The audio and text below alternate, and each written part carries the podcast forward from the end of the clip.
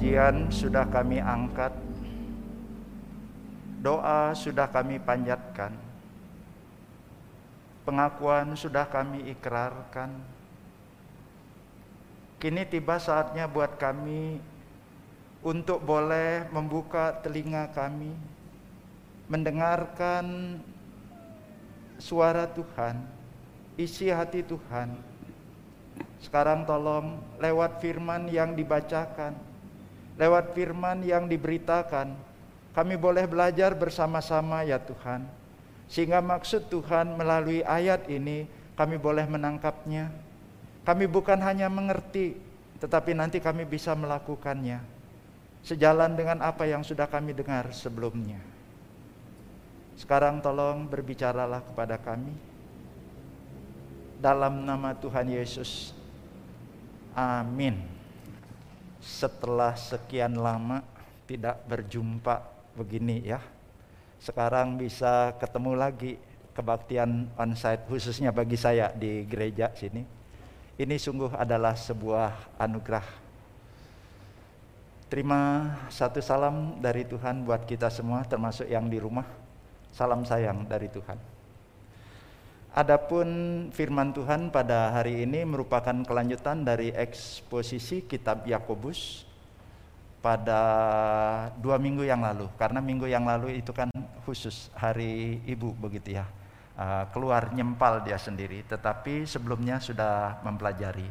Mari buka kitab Yakobus pasal yang pertama kitab Yakobus pasalnya yang pertama ayat yang ke-26 ayat yang ke-27.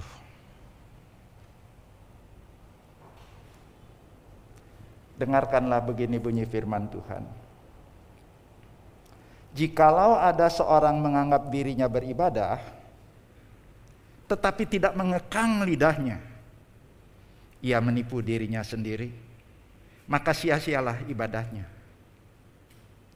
Ibadah yang murni dan yang tak bercacat di hadapan Allah Bapa kita ialah mengunjungi yatim piatu dan janda-janda dalam kesusahan mereka dan menjaga supaya dirinya sendiri tidak dicemarkan oleh dunia. Hari Minggu tanggal 1 Mei yang lalu Bapak Pendeta Lim Supianto berkhotbah dari Yakobus pasal 1 ayat 19 sampai 25. Saya menangkap ada dua poin besar yang beliau sampaikan pada waktu itu. Yang pertama, berbicara tentang apa menjadi pelaku firman Tuhan. Kemudian yang kedua berbicara tentang mengapa atau alasan menjadi pelaku firman Tuhan. Nah, itu beliau sudah sampaikan.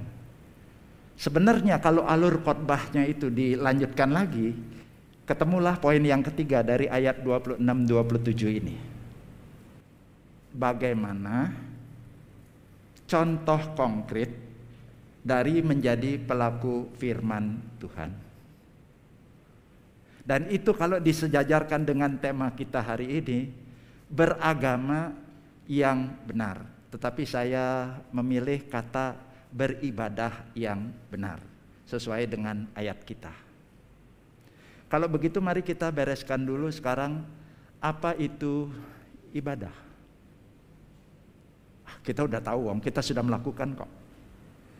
Tapi ya setidak-tidaknya mari kita uh, review sedikit. Apa itu ibadah? Ibadah bisa dilihat dari dua sudut yang pertama dari sudut sempit, yang kedua dari sudut yang lebih luas. Kalau ngomong apa itu ibadah dari sudut sempit? Ada begitu banyak definisi. Dan saya memilihkan satu saja diambil dari tokoh reformator kita Martin Luther. Apa itu? Coba lihat yang di depan sini.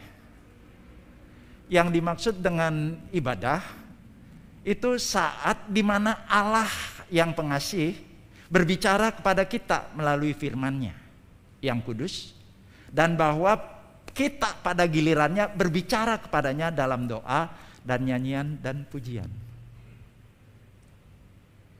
dari definisi ini kita menemukan ibadah itu ada unsur-unsurnya.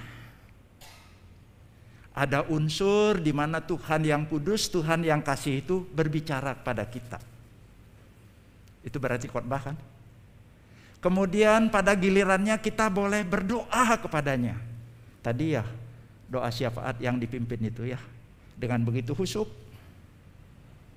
Kemudian ada nyanyian dan pujian. Bu Linda bersama dengan uh, tim backing vokalnya mengajak kita semua untuk mengangkat pujian. Ada juga kan unsur-unsur ibadah yang lainnya. Jadi ibadah dalam arti sempit ada unsur-unsur ibadahnya. Dan unsur-unsur ibadah itu dilakukan di mana? Di dalam ruangan ibadah, di gedung gereja ini.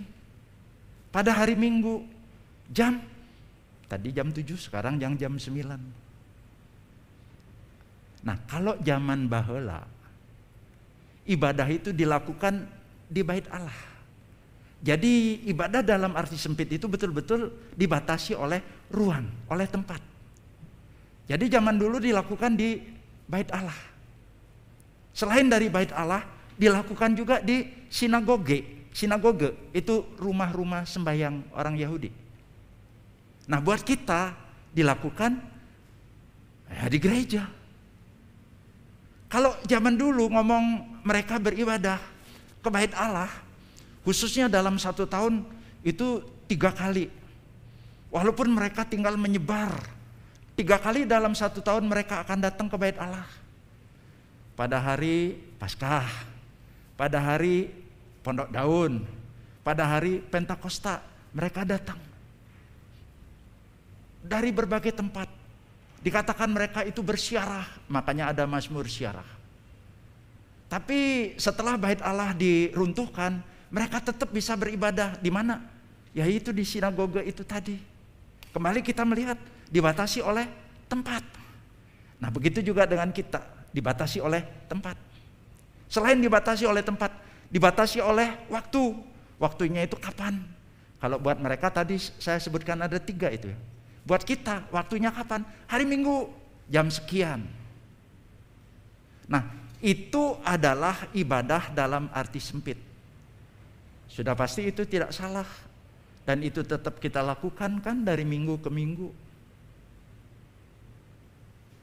Tapi bukan hanya dalam arti sempit. Ibadah itu juga bisa lihat dalam arti yang lebar, yang luas. Nah, kalau menurut Kamus Besar Bahasa Indonesia, kita lihat bersama-sama ini di depan. Apa itu ibadah? Perbuatan untuk menyatakan bakti kepada Allah yang didasarkan pada ketaatan mengerjakan perintah-perintahnya dan menjauhi larangannya.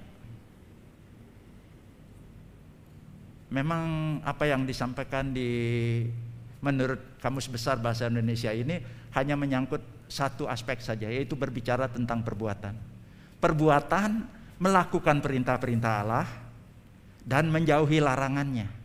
Cocok sekali dengan apa yang dikhotbahkan dua minggu yang lalu itu. Menjadi pelaku firman Tuhan. Tapi baru satu aspek ini. Bagaimana urusan hati? Nah, definisi yang paling tepat saya lihat justru ada di dalam Alkitab. Di dalam Roma pasal yang ke-12 ayat yang ke-1. Persembahkanlah tubuhmu sebagai persembahan yang hidup, yang kudus, dan yang berkenan kepada Allah. Itu itu adalah ibadahmu yang sejati. Kalau begitu sekarang kita ketemu. Apa bedanya antara ibadah dalam arti sempit dan luas? Kalau ibadah dalam arti sempit itu dibatasi ruang, dibatasi hari, dibatasi waktu. Ibadah dalam arti luas itu tidak dibatasi oleh ruang, tidak dibatasi oleh hari, tidak dibatasi oleh waktu. Tidak dibatasi oleh ruang. Ibadah itu bukan hanya kalau kita duduk atau berdiri di dalam ruangan gereja ini, bukan. Tapi pada waktu misalnya kita di luar ruangan gereja ini, itu tetap dalam arti ibadah yang luas. Itu adalah ibadah kita. Bukan hanya pada hari Minggu, Senin sampai ke hari Minggu, itu pun kita bisa beraktivitas dan bisa disebut sebagai satu ibadah kita. Ngomong waktu, waduh segala waktu, bukan hanya jam-jam tertentu, seluruh waktu. Nah, kalau kita perhatikan sekarang ibadah dalam arti luas itu menyangkut seluruh aspek hidup kita. Bukan hanya relasi kita dengan Tuhan, itu dasarnya. Jadi relasi kita secara vertikal dengan Tuhan itu pasti. Tapi ibadah itu bukan hanya menyangkut urusan keselamatan, bukan hanya menyangkut urusan sorga dan neraka, bukan hanya menyangkut urusan taat sama uh, firman dalam arti karena kita takut nanti dihukum. Tapi ibadah dalam arti luas itu itu menyangkut juga relasi horizontal kita dengan alam ini dengan sesama ciptaan kita. Pokoknya seluruh aspek hidup kita. Itu adalah ibadah di hadapan Tuhan. Mau ngomong apa saja. Mau pelayanan atau dan lain sebagainya.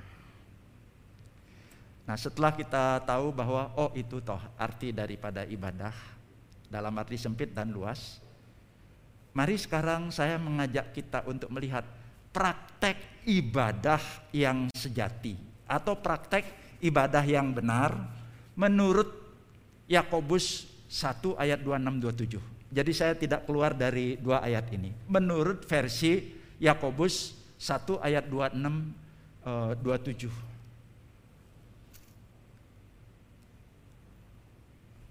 Ada tiga.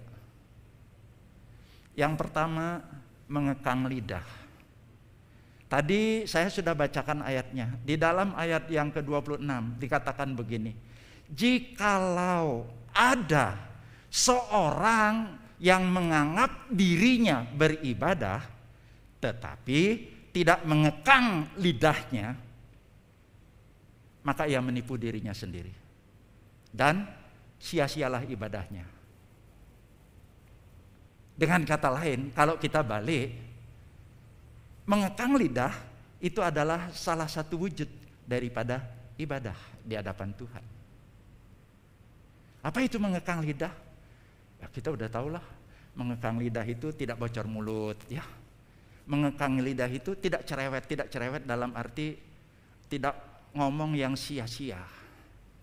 Mengekang lidah itu tidak menjelek-jelekan orang, mengekang lidah itu tidak bergosip, Mengekang lidah itu tidak bersungut-sungut. Mengekang lidah itu tidak mengucapkan kata-kata yang destruktif, yang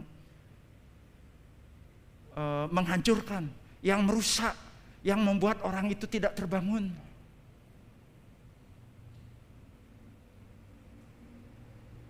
Satu kali seorang suami, satu kali tok loh, dia ngomong sama istrinya begini, kita cerai aja sama istrinya diurus itu perceraiannya. Betul, bercerai. Walaupun yang laki itu sampai berlutut, dia ngomong, aku hanya emosi pada waktu itu. Nggak ditanggapi. Karena yang perempuan merasa apa? Iya kamu nggak boleh seperti itu. Walaupun itu nggak benar. Tetapi lihat, dari omongan yang nggak benar ini, hasilnya tuh apa? Kenapa gereja pecah? Karena di lidah yang tidak bertulang kan? Salah satunya.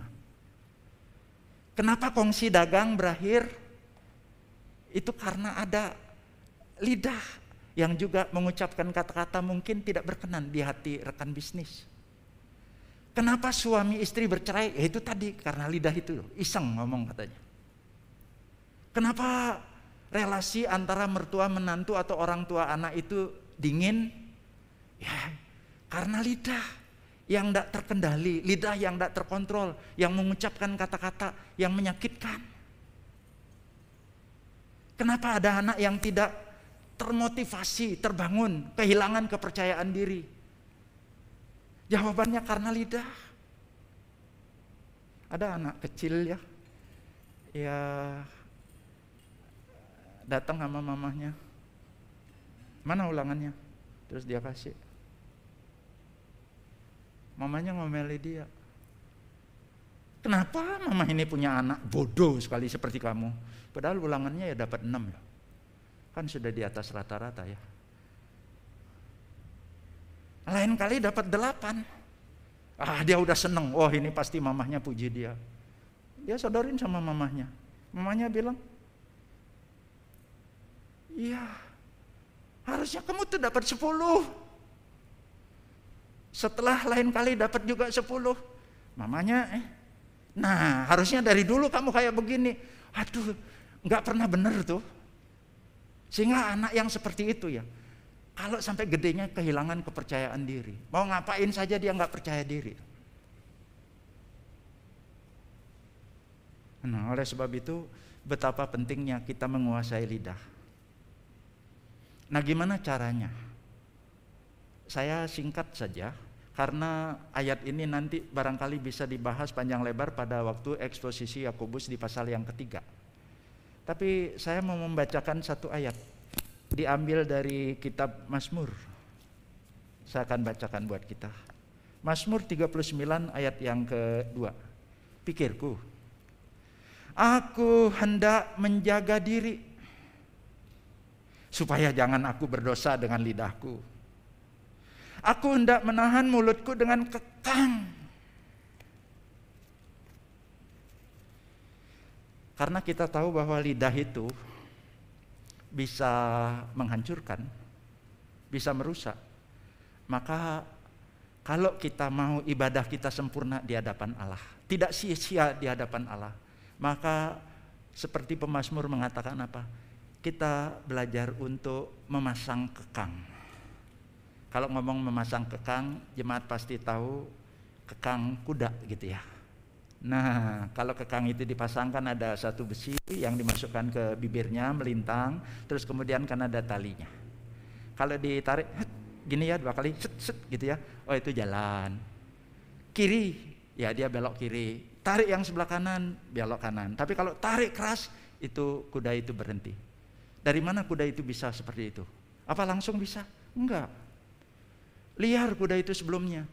Tapi dilatih Makanya kan pernah lihat tuh ada e, delman, kretek, terus kemudian ada kuda di sebelahnya kita kita kita kita kita kan baru begitu ya dilatih.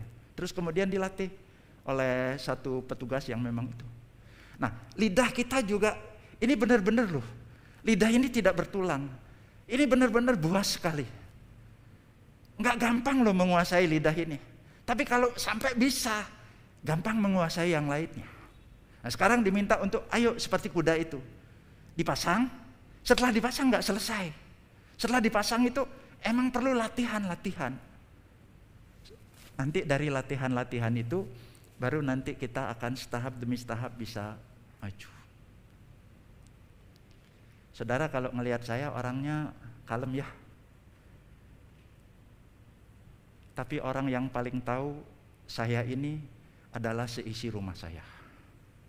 Kalau di gereja kan jemaat hanya ketemu saya kan gini aja toh, baik, alim. Tapi di rumah yang paling tahu istri saya. Saya bisa marah.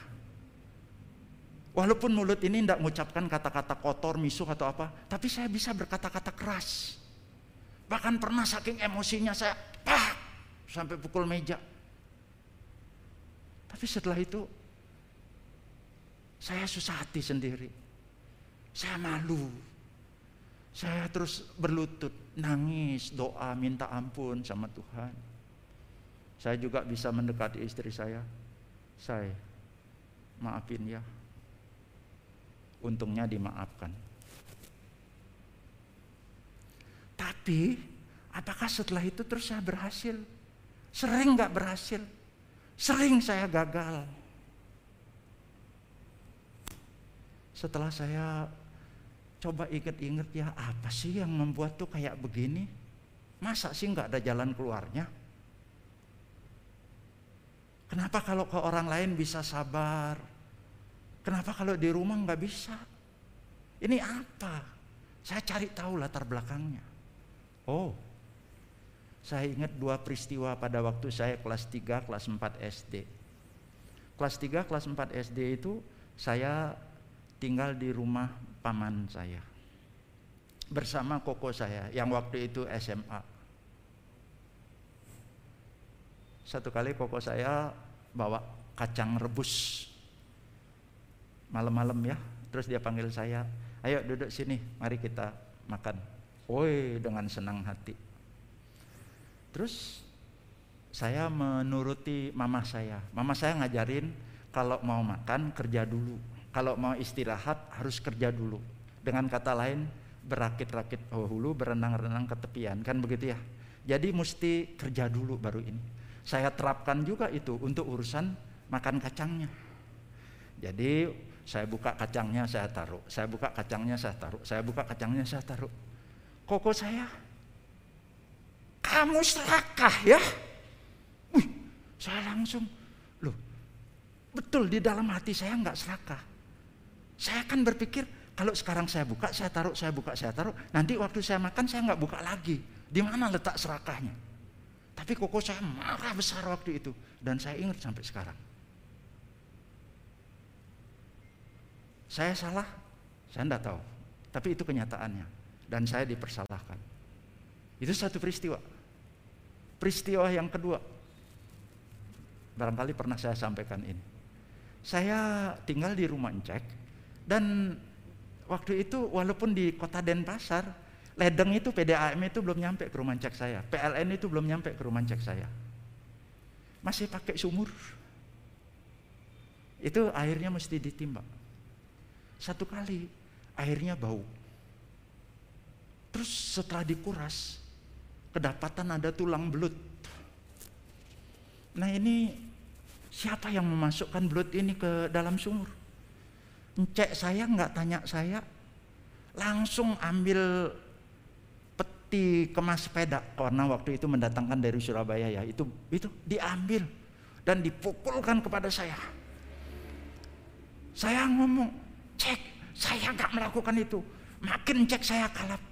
Dan dia tanpa sadar di ujung papan itu ada dua paku. Dan itu masuk di paha saya. Saya nangis saya merasa saya tidak melakukan itu. Tapi cek saya nggak mau. Nggak mau tahu nggak mau dengar. Pokoknya di mata dia itu saya yang memasukkan. Waktu yang akhirnya membuktikan bahwa salah satu pramuisma yang setengah gila itu ya yang memasukkan. Tapi itu udah lewat. Nah dari sini saya dua peristiwa itu dalam kurang lebih dua tahun itu itu sangat-sangat membuat saya itu gak nyaman. Dan itu push button di dalam kehidupan saya yang kalau ditekan kalau disenggol saya itu marah om kalau salah aja marah kalau salah aja terus diomongin bisa muntab kok. Tapi kalau nggak nggak salah diomongin, tambah marah lagi kan. Nah itulah, itu saya saudara. Bukan di hadapan saudara, saudara hanya tahu saya mungkin sabar, tapi saya di rumah nggak sesabar itu. Omongan saya ini bisa keras. Tapi seperti yang tadi saya sampaikan, akhirnya saya belajar saya ngaku kegagalan saya di hadapan Tuhan, terus kemudian saya minta ampun, terus kemudian minta pertolongan dari Tuhan. Apakah hari ini saya sudah berhasil? Belum sempurna. Tapi sudah berada di jalur yang tepat. Pernah satu kali istri saya ngomong kurang lebih 75 menit. Dari yang diomongkan itu, Memang ada unsur di mana saya salahnya, tapi tidak semua salah. Bayangkan 75 menit ngedengerin istri ngomong. Bisa terus mau nyaut mau marah tak gigit lidah ini. Kan Tuhan ngajarin kekang lidah ini. Setelah itu saya hanya nyaut seperlunya saja. Dari mana bisa seperti itu? Itu bukan karena kekuatan sendiri. Itu pergumulan belajar lewat serangkaian latihan sampai akhirnya prosesnya seperti itu. Nah, kalau misalnya hari Minggu kita beribadah, memuji Tuhan, berdoa, mengaku iman rasuli, terus doa Bapak kami atau apa. Tapi kalau misalnya kita di luar, di rumah, atau dengan karyawan, atau dengan orang-orang yang kita anggap marginal lebih rendah dari kita, bagaimana kita berkata-kata? Kalau sampai misalnya kita tidak bisa mengontrol lidah ini dalam wujud yang berbagai bentuk itu tadi. Maka sia-sia loh ibadah kita dalam arti sempit itu. Itu dibilang menipu diri sendiri. Mari, jemaat. Ibadah yang sejati, ibadah yang benar, salah satu bentuknya itu adalah mengekang lidah. Tidak mudah, tapi ayo, tekadkan hati. Saya mau belajar. Setelah dengar firman Tuhan ini, bukan berarti terus jadi lulus loh. Tapi nanti setelah ini akan ada ujian-ujian. Gak tahu nanti siapa yang menguji. Apakah yang ada di sebelah kita? Ataukah mungkin nanti anak? Atau pembantu kita? Atau siapa? Sampai akhirnya kita naik naik tangga. Ya. Ditekan push button itu, kita tenang-tenang aja. Tapi itu sekali lagi tidak dengan sendirinya. Itu perlu melewati sebuah proses belajar. Yang kedua, mengunjungi yatim piatu dan janda-janda. Di dalam ayat yang ke-27 kan ibadah yang murni tidak bercampur maksudnya ya. Dan tak bercacat yang terbaik ialah mengunjungi yatim piatu dan janda-janda. Yang pertama mari kita bereskan kata mengunjungi dulu. Kata mengunjungi yang dimaksud di situ ya mendatangi. Misalnya ya, kan di era pandemi ini saya nggak tahu adakah di antara kita terus pergi uh, dengar ini panti asuhan ini udah kehilangan donaturnya, terus kemudian kita berkunjung ke situ. Bagus. Mungkin setelah berkunjung ke situ kita ketemu seorang anak, "Nak, gimana kabarmu?" "Baik." Puji Tuhan. Salah? Enggak. Tapi kan itu klise. Nah, bukan itu yang dimaksud.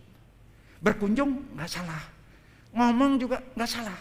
Tapi kata mengunjungi yang dimaksud di situ bukan begitu. Kata mengunjungi itu bentuknya present continuous. Itu berarti Bukan hanya satu kali, tapi berkali-kali. Apakah berkali-kali itu berarti terus kita tiap hari nongol ke situ? Bukan itu. Yang dimaksud itu begini. Mengunjungi itu dalam arti kita betul-betul memberikan perhatian, lalu terus kemudian mikir, ya apa ini? Gimana caranya memberikan pertolongan? Dan kata janda yatim piatu yang dimaksud pada waktu itu memang betul-betul janda dan yatim piatu. Kenapa? Karena waktu itu memang janda sama yatim itu susah sekali. Kalau suaminya meninggal, tanahnya itu bisa dikuasai oleh saudaranya. Sehingga dia akan kesulitan. Tapi hari ini bukan hanya yatim piatu dan janda. Duda juga bisa kesulitan kok, walaupun mungkin bukan kesulitan keuangan. Tapi kesulitan dalam arti dia mengalami penderitaan, kekosongan dan lain sebagainya.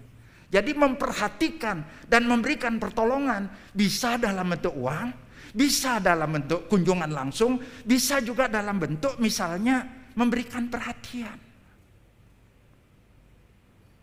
Saya yakin gereja sudah melakukan itu lewat si diakonianya. Mendatakan dari jemaat kita berapa jandanya, ada nggak yang duda, anak yatim, yatim piatu, terus kemudian didata. Setelah itu terus yang ini sudah diurus oleh keluarga, terus yang ini oh kayaknya memerlukan bantuan. Gereja sudah lakukan itu. Saudara mempersembahkan ke gereja, bagus sudah itu. Tapi kalau saudara diberkati dengan lebih dalam hal uang, atau misalnya saudara diberkati lebih dalam akal budi sehingga ngelola usaha tidak perlu sampai panjang sekali masih ada waktu nah itu loh kelebihan itu saudara bisa kelola sendiri. Seorang rekan hamba Tuhan meninggal. Terus tidak berapa lama setelah itu seperti biasa saya suka tukar informasi dengan satu orang jemaat. Tukar informasi gimana kesehatan sekarang saya tahu oh dia kena begitu bagaimana ininya keluarganya yang kena gitu ya. Ngomong-ngomong tukar informasi. Terus di ujung itu dia bisa ngomong seperti ini. Pak Nyoman, boleh nggak minta bantu? Boleh. Uh, itu kan meninggal. Coba Pak Nyoman cari tahu ya bagaimana ke depannya. Maksudnya bagaimana nanti biaya sekolah anak-anaknya, bagaimana yang lainnya. Dia ngomong.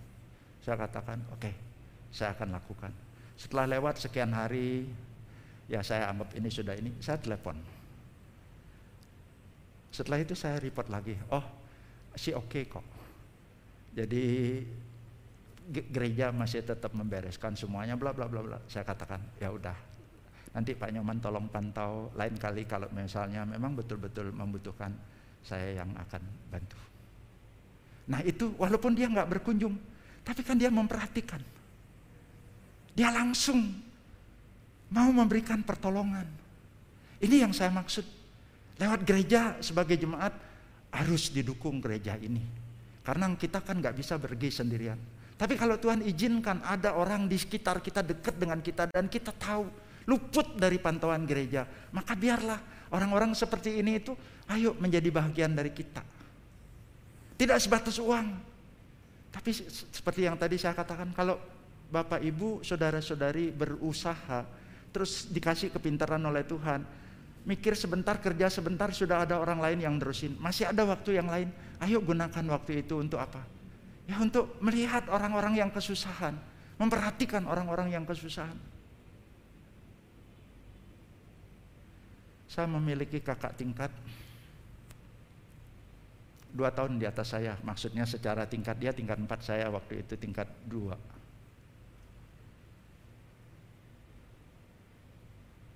Kena serangan jantung, tapi tertolong. Hanya setelah itu dia tidak bisa lagi pelayanan dengan bagus.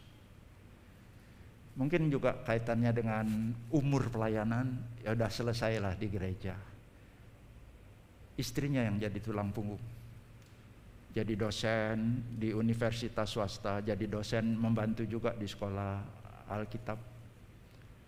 Satu kali, nggak keluar-keluar dari kamar mandi. Begitu pintunya dibuka, sudah meninggal. Istrinya yang meninggal, bukan suaminya.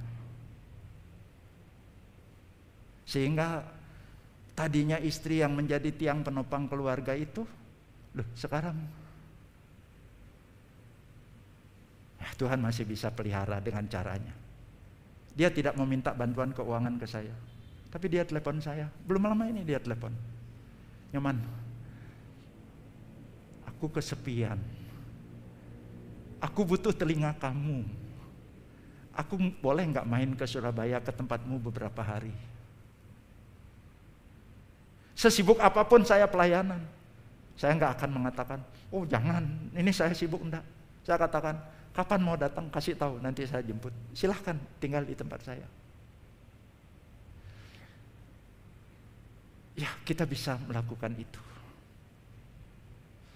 Nah jemaat yang disayang oleh Tuhan. Selain daripada kita memperhatikan menolong orang-orang yang kesulitan. Kita juga bisa melakukan apa? Ini yang ketiga. Menjaga diri sendiri agar tidak tercemar oleh dunia. Apa maksudnya? Kalau dikaitkan dengan peristiwa yang tadi, membantu yatim, membantu janda. Kira-kira bahaya tercemarnya di mana? Ada dua. Membantu yatim bisa tercemar ketamakan. Menjadikan apa namanya? Yatim piatu ini sebagai hmm, tong untuk menerima masukan-masukan tapi tidak ada pertanggungjawaban yang jelas. Tapi saya tidak mengatakan semua panti asuhan begitu, enggak. Tapi ada yang begitu, enggak jelas tuh pertanggungjawabannya. Dia tercemar oleh urusan uang. Tapi tercemar bisa juga tergelincir di dalam dosa seksual. Memperhatikan janda, kan enggak selalu janda itu umur 60 ke atas. Nah, ada orang yang memperhatikan begini. Eh, tiba-tiba nyelonong sendiri. Terus yang satu lagi nangis-nangis kesepian. Nah, itu akhirnya jatuh di dalam dosa. Bisa seperti itu. Nah, jangan sampai tercemar dosa seksual. Jangan sampai tercemar ketamakan duit. Maka harus menjaga diri sendiri. Tapi bukan hanya dua poin itu. Kalau kita wujudkan lagi yang lain itu, ini berbicara tentang motivasi kan. Artinya kalau kita mau melakukan apa, benar-benar murni, nggak bercampur loh, nggak ada unsur udang di balik batu itu loh. Nggak ada unsur kepentingan diri sendiri, entah urusan nama, untuk jabatan atau apa saja, enggak. Betul-betul murni yang mengurangi beban orang itu. Dan motifnya benar. Kalau dilihat sepertinya menolong, tapi kalau tujuannya ada sesuatu yang lain, itu nggak benar. Nah, ibadah yang benar di hadapan Tuhan itu motivasinya itu harus beres, clear di hadapan Tuhan, tidak mencari nama, tidak mencari pujian, tidak untuk diri sendiri. Tidak juga membuat diri nanti tergelincir. Bukankah ada walaupun ini bukan di dalam ranah kekristenan tapi saya tidak tahu, tapi saya belakangan banyak gitu loh. Ternyata tempat-tempat uh, untuk nampung begitu, ih ketahuan tuh. Yang pengasuhnya itu menggerayangi itu loh. Orang-orang yang tinggal di situ itu ya. Ada yang sampai punya anak. Ketangkep ya. Nah maksud jangan sampai mau menolong, tolong. Motifnya harus benar, tujuannya juga benar, caranya juga benar. Jangan sampai tergelincir seperti itu. Nah, sekarang kita kembali. Ibadah yang benar menurut dua ayat ini Tiga hal itu. Tapi apakah berarti itu saja? Kalau kita kaitkan dengan pengertian ibadah yang benar secara arti luas, kan bukan hanya tiga poin itu. Tiga poin itu hanya contoh dari ayat 26 dan 27. Tapi ibadah yang benar itu sekali lagi menyangkut seluruh aspek hidup kita, bukan hanya tiga poin itu saja. Seluruhnya. Ini pun belum mencakup yang saya tulis di sini, kalau untuk urusan berkeluarga, ya kita benar-benar berkeluarga menjalankan apa yang memang Tuhan katakan. Bukan keterpaksaan, tapi karena benar-benar belajar dari Yesus. Suami mengasihi karena apa? Yesus sudah berkorban loh. Istri tunduk. Padahal kan suami istri setara. Bapak, anak, roh kudus juga setara. Tapi kenapa Yesus tunduk? Ya itu Yesus mau mengajarkan. Istri tunduk sekalipun ada kelebihan. Nah pada waktu kita bisa menerapkan ini loh. Sebagai orang tua kepada anak. Kita bukan hanya mencukupkan kebutuhan jasmani. Tubuh ini kan terdiri dari uh, ya tubuh jasmani tapi juga ada roh. Itu berarti kan jangan hanya sibuk nyiapin makan yang bergizi untuk kepentingan ini. Tapi bagaimana dengan rohaninya? Kita sudah bangun mesbah keluarga itu untuk menyuapi uh, firman kepada anggota keluarga kita. Nah kalau itu udah dilakukan nanti percayalah walaupun terseok-seok tapi nanti seluruh anggota keluarga kita bisa menjadi beribadah dengan benar di hadapan Tuhan. Kalau ngomong pekerjaan, kalau pekerjaan itu kita anggap ibadah, gak mungkin kan kita kerja itu karena dilihat oleh bos. Benar itu karena dilihat oleh bos? Enggak. Keluar kota, ya sudah. Kalau misalnya ada orderan, pabrik enggak buat, kita kerja di pabrik ini, ya enggak usah carikan barang di tempat lain, terus kemudian dibikinkan nota tersendiri. Kenapa? Karena kita kerja sama ini yang ngasih kerjaan yang membayar kita keluar kota ini ya ini. Kalau kita sampai benar-benar loh paham kerja itu adalah ibadah, kita nggak akan seperti itu. Ngomong pelayanan, tadi sudah disinggung. Ngomong juga misalnya berelasi. Kita berelasi dengan siapa kalau kita anggap itu ibadah. Kita nggak akan membuat orang lain itu lebih rendah dari kita. Kalau orang ngomong terus, itu memposisikan diri di atas dan orang lain itu lebih rendah. Karena dia nggak mau denger itu. Ya memang orang itu mungkin lebih rendah pendidikannya dari kita, ngomongnya juga nggak banyak. Tapi kan kita mewongke orang toh berelasi dengan siapa saja, kita benar-benar kalau itu kita anggap ibadah, kita akan baik-baik memperhatikan mereka. Sehingga orang itu akan merasa, aduh, dia bisa bisa merasakan kasih Tuhan, kehadiran Tuhan lewat lewat kata-kata kita, lewat senyum kita, lewat anggukan kita, lewat kehangatan kita.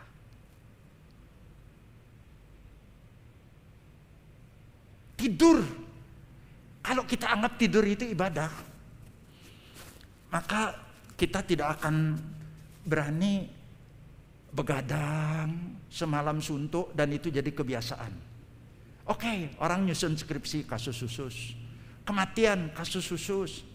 Tapi kalau misalnya memelototi, wah ini cuan ini, ini saham ini begini, wah ini, loh. Menurut saya kalau kita bukannya nggak boleh jual beli saham, beli tapi kan bukan terus tuh mau ngototi begitu terus, enggak. Kalau kita ngerti tidur itu adalah ibadah, kita juga tidak akan seperti itu. Kalau kita ngerti kesehatan ini harus kita pertanggungjawabkan di hadapan Tuhan. Kita juga akan hati-hati di dalam makan. Kita juga akan hati-hati di dalam menggunakan tubuh ini. Olahraga terbatas gunanya. Betul, selama kita hidup. Kalau udah mati kan udah dapat pentingnya olahraga. Tapi kalau kita sadar sehat itu ibadah loh kita akan pelihara kesehatan itu baik-baik. Kalau tetap sudah pelihara, kita kena juga, ya sudah kita jalani. Tapi kita tanggung jawab kan, makan, ya secukupnya, tidak berlebih-lebihan, tidur juga kita secukupnya begitu. Sehingga dengan begitu, itu loh ibadahnya kita di hadapan Tuhan. Hobi, kalau kita anggap hobi itu juga ibadah di hadapan Tuhan, kita tidak akan mem memilih hobi yang membahayakan hidup kita, yang membuat anggota keluarga kita setiap kita melakukan hobi kita itu terus uh, ketakutan ini bakalan pulang hidup enggak?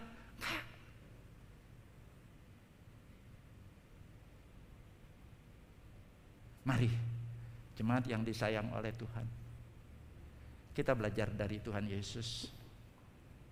Pada waktu Tuhan disalib, diomongi gimana saja, difitnah gimana saja, dijelek-jelekan gimana saja, diludahi gimana saja, disakiti gimana saja. Kalau nggak perlu ngomong, dia nggak ngomong. Ngomong seperlunya. Yesus disalib. Dia tahu mamahnya janda. Dan dia tidak akan bisa merawat lagi kan. Dia titip mamahnya kepada seorang murid yang bisa dipercaya. Secara tidak langsung dia juga melakukan apa yang memang harus dilakukan sebagai seorang pribadi. Mari kita belajar dari Yesus Sang Guru Agung itu. Dengan pertolongan Roh Kudus segenap aspek hidup kita jalani sebagai satu ibadah, pasti itu akan berkenan di hadapan Tuhan. Mari kita tundukkan kepala.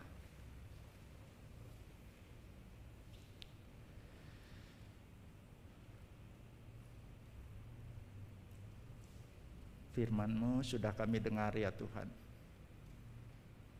Ternyata ibadah itu bukan hanya menyangkut relasi kami dengan Engkau. Bukan hanya di dalam ruangan kebaktian, bukan hanya hari Minggu, tapi seluruh hari, seluruh waktu, seluruh hidup kami, seluruh nafas kami, dalam segala aspek segi kehidupan, itu adalah ibadah kami di hadapan Tuhan.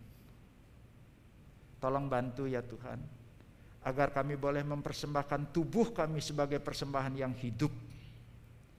Kami boleh mempersembahkan tubuh kami sebagai persembahan yang kudus, melakukan yang terbaik Tuhan kami boleh mempersembahkan hidup kami sebagai persembahan yang berkenan. Tata cara hidup kami itu betul-betul ya Tuhan. Tidak melenceng, cocok dengan apa yang menjadi kemauan Tuhan. Dari diri kami sendiri, kami tidak akan pernah mampu. Tapi kami bersyukur karena Tuhan mengaruniakan Roh Kudus. Dan Roh Kuduslah yang mau menolong kami. Tolong kami boleh terus bersabar belajar, berlatih, gagal tapi kami mencoba lagi, kami kembali lagi, berjuang lagi sampai akhirnya betul-betul ya Tuhan, kami kian serupa dengan Kau. Terima kasih Tuhan untuk sabda yang sudah diperdengarkan kepada kami dalam nama Yesus. Amin.